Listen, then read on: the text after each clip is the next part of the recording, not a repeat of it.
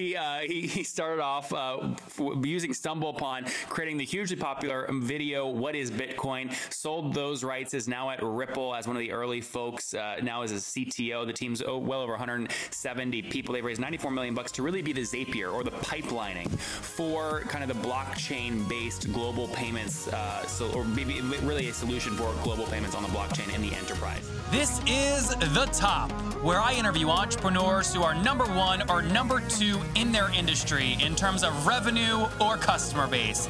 You'll learn how much revenue they're making, what their marketing funnel looks like, and how many customers they have. I'm now at $20,000 per talk. Five and six million. He is hell bent on global domination. We just broke our 100,000 unit sold mark. And I'm your host, Nathan Latka. Many of you listening right now don't have time to listen to every B2B SaaS CEO that I've interviewed. If you want to get access to the database I've created with year over year growth rates, customer counts, margins, and many, many other data uh, metrics and data points, you can go to getlatka.com. Here's the thing though this database I keep it to myself. It's so freaking valuable. And to preserve the quality of the data and make sure that the people that have access to it have a true advantage, I'm only letting 10 companies on each month. So we're full this month, but you can go to getlatka.com to get on the waiting list for next month. And look, there's big people on the waiting list. I mean, the biggest VCs you've ever heard of. You've probably heard of them. They're big, private equity, billions and billions under management. So it's an impressive waiting list. Go get on now at getlatka.com. Hello, everyone. My guest today is Stefan Thomas. He's the CTO of a company called Ripple. He's also the producer of the popular What is Bitcoin video and the founder of the largest website for novice Bitcoin users, WeUseCoins.com. He created a set of open source Bitcoin libraries called Bitcoin.js, which today are maintained and used by Bitcoin businesses of all sizes, including BitPay, Blockchain.info, BitAddress, CoinPunk, and others. Stefan, are you ready to take us to the top? Oh yeah. You sure. sound like you sound like the James Bond of crypto when I read that bio. yeah, it, it's actually kind of crazy. Like I got into crypto seven years ago, and so it's almost like become my life now. So, but so it's pretty cool. The what is Bitcoin video? How many views did it get? Um, so it's it's up to about 10 million views total. There are two versions, um, and uh, yeah, it's going to split between the two versions. Now you joined Ripple, and when you did that, you just told me you sold the rights to basically that concept to somebody else. So we'll talk about that in a second. But first, um, you know, I've had a lot of people from Bitcoin or from kind of the crypto world on the show. The biggest struggle is always helping the common man or woman understand crypto. In your opinion, I mean, you're the guy that did this to the tune of 10 million views. Why is it so difficult for just the average person like me to understand? Yeah, I think it's it's because it's so new and different compared to how the financial system used to work. Um, I think we're used to trusting authorities. We're used to having institutions that are sort of run by people um, that are managing these these systems. And I think with with blockchain or with um, you know digital currencies, I think the the difference is that it's more algorithms, and you're trying to trust more the network as opposed to one particular institution or organization. So, just here's your chance to bring the common man up to date. In your opinion, describe what is crypto so everyone can understand it, or, or blockchain. Well, so blockchain has had a number of different definitions. The one that I use is that it's a shared ledger. Um, so it's essentially um, you, you, know a book that a bunch of people can write into and a reference. And so you can use that for a number of different things. You can use that to track property, transfer property. Um, you could also um, you know use it to track titles or record events, notarize things. So there's all kinds of things you can do with a shared ledger like that. And are those different utilities, like why an Ethereum token might get popular, or why Litecoin gets popular, or why some other kind of coin would get popular? Well, I think you know, with any use case for any technology, you have to think about you know what, how does it actually make the world a better place, and how does it actually benefit people? And so, you know, I think with a lot of these coins that we're seeing, you know, that question is a little bit uh, dubious. And so, um, I think you really have to look at each individual uh, instance and really understand, you know, why are they using the technology and how is it benefiting them, or is it just an easy way to raise a bunch of dumb money? Before we talk about how you sold the rights to this, I'm curious how you bundle something like this and sell it before you move on to Ripple. Um, I'm going to ask you a polarizing question for a second. So, a lot of folks that come on, uh, they talk about kind of the advantages of crypto. You can't really regulate it because there isn't a one you know location it resides in right? There's no authority figures. Um, this makes it great for things like crime terrorism you know kim jong-un funding nuclear warheads through some back channel stuff no one can track. But it also is great. There's a lot of advantages right? Which which which i think people know well. Uh, in your opinion is there a way to curb like if we had to choose between you know kim jong-un funding north korea because he has so many sanctions he can't make money using weird back channel stuff related to crypto and he's using it to fund nuclear warheads versus kind of bringing the middle class to a point where they have control, total control, no authorities over their kind of their finances. Can you have one of those, or do you have to have? Do they both come together? So it's actually interesting because you know I would have probably given you a very different answer you know six years ago. Um, the way I think about it nowadays is that um, what's actually more interesting than the blockchain shared ledger idea is this idea of interoperability between ledgers. Um, so you know nowadays we focus on a project called Interledger, which is essentially a protocol that can tie different ledgers together. Is this at Ripple? Um, that's uh, well, Ripple's one of the contributors. Um, it's an open project uh, that, that's happening at the W3C. Um, uh, W3C is a World Wide Web consortium, which is the standards body for the web. Um, so basically, you know, the way I would answer your question with this sort of new context is that um, interoperability is, is, you know, doesn't affect how your compliance works, right? So just the fact that you can interact with other ledgers doesn't change how your particular ledger enforces compliance. And so, um, you know, for instance, if you have a, if you're using a bank or if you're using PayPal or something like that, their compliance would still apply and it would still work the same way. Um, so I think that, you know, with what I'm focused on now, um, the answer is a little bit different than what it would be for blockchain. But I mean, isn't it the whole point of crypto so you don't have to be tied to these like traditional institutions and their regulations? Well, I mean, that might have been the point initially. I think that you know a lot of people that were in crypto have sort of gotten a little bit um, you know tired of you know waiting for it to go mainstream uh, year after year after year, and so I think a lot of us have sort of started to look at how does the financial system actually work? What are the real problems? Um, you know, Bitcoin has had some issues this year where um, the transaction fees went up to several dollars, and I remember when I made the What is Bitcoin video, the whole point was that we showed the really low transaction fees. Um, and so, you know, if it doesn't provide an end benefit for the user, then what's the point? You know, and so I think a lot of people have started to look at, you know, can we actually get what we want, which is this sort of completely frictionless, censorship resistant kind of movement of money um, without having uh, to rely on sort of these clunky shared ledgers. Interesting. All right, Ripple, tell us about that. Well, first off, you sold the rights to this thing. I mean, what did you actually sell? Like the name, the video, the IP? Yeah, so you know, I was running We Use Coins for a couple years until I think 2013, um, and at that point, I was already working at Ripple. And so it became more and more weird that you know someone was working at Ripple, was running the largest sort of Bitcoin uh, you know fan site, if you will. And why uh, is that weird? I thought it'd be an asset. Yeah, well, I mean, like obviously we could have used to like use it to badmouth Bitcoin or something, but obviously that wouldn't have been uh, the right thing to do. So um, it was just a conflict of interest, and so I decided the best thing to do would be to hand it off to somebody who was really into Bitcoin and really interested in it. Um, and so I, I, sold it to a company that was uh, basically very invested in Bitcoin. Did you make a lot of money from it? No, uh, not compared to not, not by Bitcoin standards. Let me say more, more or more or less than your annual salary at Ripple. Uh, less. Okay, got it. All right. So tell me about Ripple. What does Ripple do, and what's your role there? Um, so I'm CTO. I'm responsible for our technical vision. I do a lot of um, you know managing our architecture, but also open source engagements, standards engagements, um, and uh, yeah, I try to make sure that we you know stay ahead of the curve. So where do you see like like give me a real example. Tell me the real a real story of a customer using you or someone who's using you, just so that my listeners can try and relate. Yeah, so our customers are all banks, um, and so the way that it usually uh, works is that uh, banks will license our technology, our software. This is why your perspective has changed. Now it's all clicking.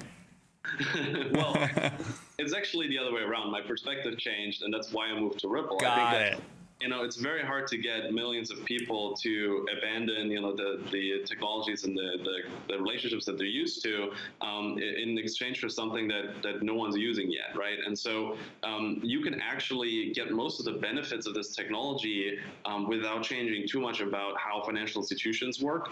Um, you know the financial institution you know whatever the reputation might be especially smaller banks are actually very much interested in in acting in their customers interest. It's only a very few very large banks that are kind of hindering this process.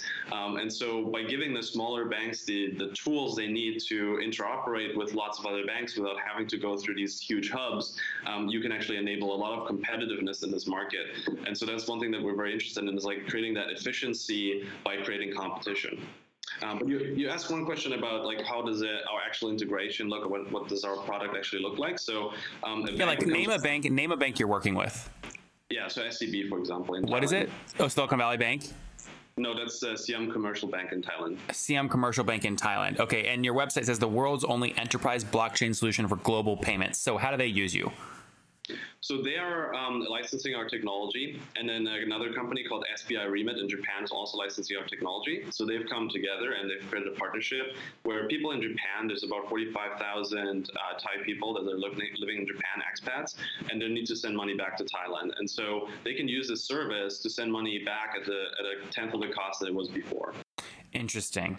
And okay, and so and you're saying what you're saying here is you've taken something you like about the crypto world, which is the blockchain ledger, and applied that concept to something that is a little more mainstream, which hopefully speeds up adoption. Yeah, I think it's it's the blockchain, but then it's also again this concept of interoperability protocols.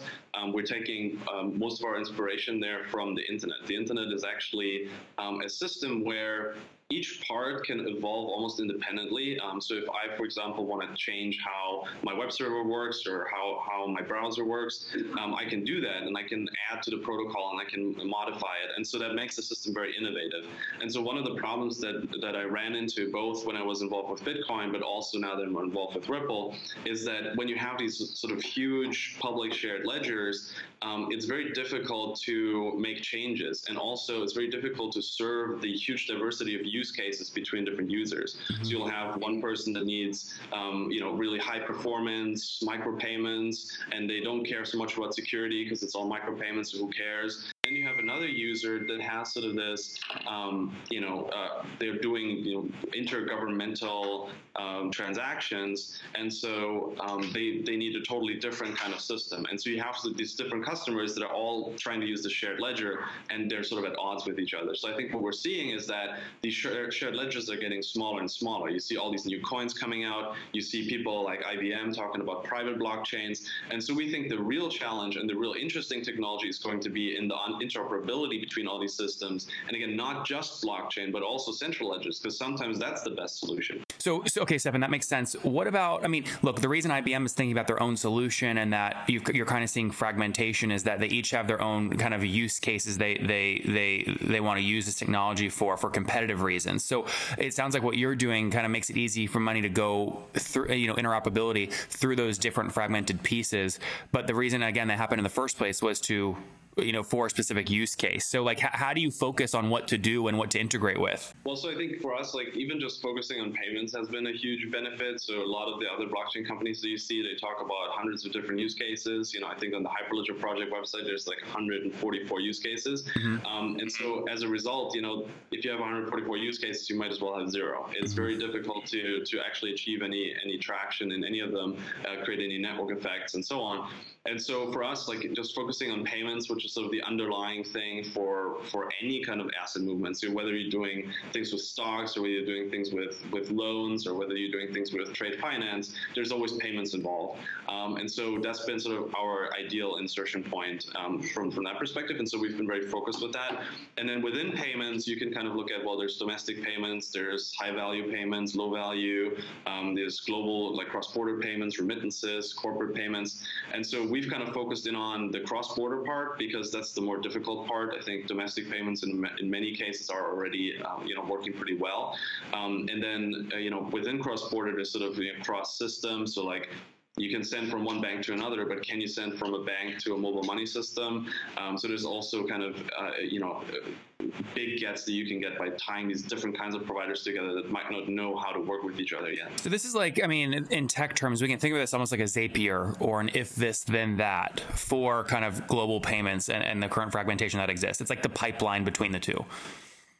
Yeah, exactly. And I think like today, when you do, when let's say you're corporate, right? So let's say you're you know Samsung and you're trying to make a payment, um, you know you will have failure rates on the order of you know six to ten percent just from you know wrong details for the recipient, so the payment will fail. Um, you won't have any visibility. So once you've sent a payment to your bank, your bank will have no idea what's happened with it. They will not be able to tell you if it's gotten there, what status is, how many days it's going to take. Um, so they will have no information for you. They won't be able to tell you what the fee is going to be up front. Um, they might not even be, be able to tell you what the fee was afterwards because some of the banks on the receiving side might have paid some of it. Um, and so it's just an incredibly intransparent system, and we wouldn't tolerate that in the space of social media. So why the hell do we tolerate it in the space of finance? So how did this Japanese bank? What do they pay you? How does Ripple make money? So we basically charge licensing fees for our software. So we basically what's that on um, average? I can't tell you what the what the what the fee structure. I mean, are, is. they, are we talking like a dollar or a million dollars? Like what what what's the? It really depends on the customer, right? So like, you know, every, we have everything from very small banks to to some of the largest banks in the world, such as uh, Mitsubishi UFJ Financial Group is uh, I think the fourth largest bank in the world, um, largest bank outside of China, and so. Um, What's the licensing fee based off? What volumetric are you looking at? Um, so the fee is based largely off of the volume that the bank does through our system, um, and also like we might adjust the fee depending on um, you know how strategic we think the bank is. So if there's a bank that really adds value to our network, uh, we might um, you know help them out. So is it a percentage of volume going through, or is it a flat fee? Um, there's usually a flat fee component and a, a percentage component. Right? Interesting. And then what's Ripple at today? What, what year did it launch, and what is it at today in terms of team size? So I think we're at 170 people now, um, and that's uh, you know still largely engineers, uh, a lot of sales to, to kind of work with the banks, um, a lot of integration people, and then just sort of every every other function. And self-funded, or, or have you guys raised capital? Um, so we raised uh, $94 million through sort of VC funding, um, and then we also sell some of the digital asset XRP. Mm-hmm. And were you there, or it sounds like you joined maybe after it was launched, but maybe still early enough because you have a pretty meaningful role. I mean, are you, would you do you consider yourself part of the founding team? Yeah, that's a tough question. Like, I joined before the company was incorporated. Uh, my first paycheck still came from Chris's previous company, uh, from their PayPal account, and so um, I, I, do count myself sort of as part of the founding team. well, true or false? You have equity in the company. I have equity. Okay, you're, you're basically a founder, right? CTO with equity, done. Guys, big news. Last month was a huge month for the company I recently acquired, which was www.thetopinbox.com. I liked the company so much when I met the person who created it. It lets you send emails later on Gmail, set up reminders like snooze almost to keep your inbox clean, do things like send auto follow ups, and do open tracking so you know when your emails get opened. It's great if you're in sales or CEO or trying to be more productive. So, listen, I bought the whole company on the spot and I want to tell you how I did it. I've showed the deal, by the way, to big, smart people, private equity firms, VCs, and they're dumbfounded. They go, Nathan, how did you do this? We've never seen a deal like this. How did you do this? So I did an unbelievable deal, and I want to show you the income report. So for me to send you the income report, go to www.thetopinbox.com click the red button that says install this on Gmail. And when you do that, my email will appear. It'll appear in a little uh, Gmail pop up window. Send me an email and I'll reply immediately with the income report. And you can see how I'm buying and growing small B2B SaaS companies. That's www.thetopinbox.com. Totally free to try and use. www.thetopinbox.com. All right, very cool. Um, let's wrap up here, Stefan, with the famous five. Number one, what's your favorite business book? So my favorite business book would be Draw to Win, um, and basically the reason is that it's a um, it's incredibly useful skill to be able to communicate visually. So, you know, we all know about the famous Silicon Valley napkins. Um, so I think the ability to be able to sketch something really quickly and, and draw has probably impacted my business life any, more than any other productivity advice or anything else that I've read. So it's got to be Draw to Win. Number two, is there a CEO you're following or studying right now? Yeah, so um, there's actually somebody that I'm meeting later today that um, I think is very interesting. Um, he's not, you know, particularly in the public eye. His name is Thomas McLeod. Um, he started this company called Omni, um, and uh, it's basically a company where you can store things, um, you know, instead of having them at your house, you can store them. But it's unlike a traditional storage unit, they actually deliver it to your place. They kind of index everything, they take pictures of everything, it's searchable. Um, and there's a lot of cool stuff that they're doing about like you can have other people borrow your stuff and they're thinking about even more than that. So it's a very exciting company. Um, they've launched in San Francisco. So if you're in San Francisco, check it out. Yeah, they Um, got on my radar a while ago because I was thinking about different businesses where you can basically combine atoms plus bit, you know, like bits, and because that's that's what makes Uber work. It's to make Airbnb work, like physical assets. And one of the things I said, oh my god, people are putting basically hard assets they're not using in the forms of atoms in these storage containers. They're paying for it, and they just sit there. You could make that a huge marketplace and make money on both ends. And I, I thought it was a brilliant idea. And then someone says, Nathan, you got to check out this guy named Thomas at Omni. This is like two, three years ago. So I'm a big fan of what they're doing. I've been watching closely. I hope that's a fun meeting. Yeah, so I got to meet him a, a while ago, um, and it's just like one of the people that's most impressed me in, in recent times. So that's my choice. That's awesome. Number three, is there a favorite online tool you have, like Acuity Scheduling? So there, there's one particular tool that um, I will recommend just because uh, people maybe may not have thought of it in, in this context, which is StumbleUpon. Um, so this is something that I use not when I'm running a company, but in between companies. Um, it's the best way that I know to uh, really think about new ideas. So it's basically a website where you click a button and it'll pick a random website for you. And um, the greatest thing about it is not that it picks websites that are, are tailored to your interests. That's what they try to do, but they kind of fail, which is good because it shows you websites that you wouldn't have otherwise gone to. And so literally, I would spend hours each day, you know, stumbling onto website after website after website, and that's actually how I found out about Bitcoin. And so, you know, most of my, you know, success is, has been dependent on StumbleUpon, you know, giving me this idea really early on. So that's why, you know, if you're between companies, you don't know what what your next company is going to look like. Spend a couple hours stumbling. That's that's my best best advice. I love that. Number four, how many hours of sleep do you get every night? Yeah, so that varies a lot. And I was actually thinking about that question because, like, I'll have phases where, you know, I sleep the full eight hours like you're supposed to. Um, and then I'll have phases where I sleep like three hours on average. So um, there's really not one answer. It depends on, you know, what, what's going on. All right. And uh, number five here, what's your situation? Married, single, you have kids? Uh, I'm single and happily so. Um, I think it's like if you're, you know, doing this kind of work where you know your company is taking up all of your time. Um, I don't know if I would want to expose any spouse to that. I think it's better to, to to sort of get it out of your system and then um, you know change your life and. and you know, Spoken like a true startup addict, right? It'll change one day after I just get it out of my system, but the truth is, it will never leave your system. How old are you, Stefan? Sorry. How old are you? Oh, I'm 30. All right, last question. Take us back 10 years. What do you wish your 20 year old self knew? See, now I want to know what, what the question is if someone's 20. Well, I say, I say, I rarely have someone on that's 20. So taking back to when you were 10, what do you wish your 10 year old self knew? Um, so it's actually kind of funny because you know I've been very fortunate in my life, and so there's actually very little ad- advice I would give myself. I would say maybe um, I would maybe share some of the things I've learned about um, you know discipline and uh, you know time management, things of that nature, um, because I think I've wasted a lot of time that that I didn't need to waste. I procrastinated a lot that I didn't need to need to do, um, and I think that my top three sort of advice there is one, uh, you know, schedule these one-hour blocks where you work like 45 minutes, 50 minutes, and then you take a 10-minute break and just literally put them on your calendar, even if it's you know there's no meeting with anyone, you're just putting it on your calendar, so you, you know that during that time you're going to work, you're not going to do email, you're not going to go check Facebook, etc. Um, so that's number one. Number two is um, you know, clean up your space and separate your spaces. So basically, have one place in your apartment. If you have hopefully a, a, large enough apartment, but I have a studio apartment, I could still make this work. Which is have one area where you work, one area where you entertain yourself, one area where you eat, and try to keep those separate. Don't eat in front of the computer. Don't you know uh, play on the same computer to use for work. Like try to separate things out a little bit um, because that really helps your brain get in the right context quickly um, as you're moving around.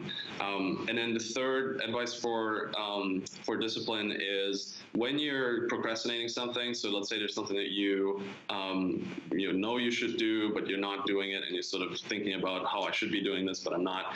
Um, kind of picture the positive impact if you do do it, and picture the negative impact if you don't do it, and feel free to exaggerate um, because like our reptilian brain is very you know visual, and it's it's you, you'd be surprised how much you can actually accomplish and how much drive you can give yourself just by tricking your reptilian brain into these fake realities. So those would be my three. There you guys have it from Stefan. Make sure batching is something you do. Separate your spaces and learn how to brainwash yourself. I'll just say what it actually is: brainwash yourself. He uh, he, he started off uh, using StumbleUpon, creating the hugely popular video "What Is Bitcoin." Sold those rights. Is now at Ripple as one of the early folks. Uh, now as a CTO. The team's well over 170 people. They've raised 94 million bucks to really be the Zapier or the pipelining for kind of the blockchain based global payments, uh, so or maybe really a solution for global payments on the blockchain in the enterprise. So, Stefan, thank you so much for taking us to the top. Thank you.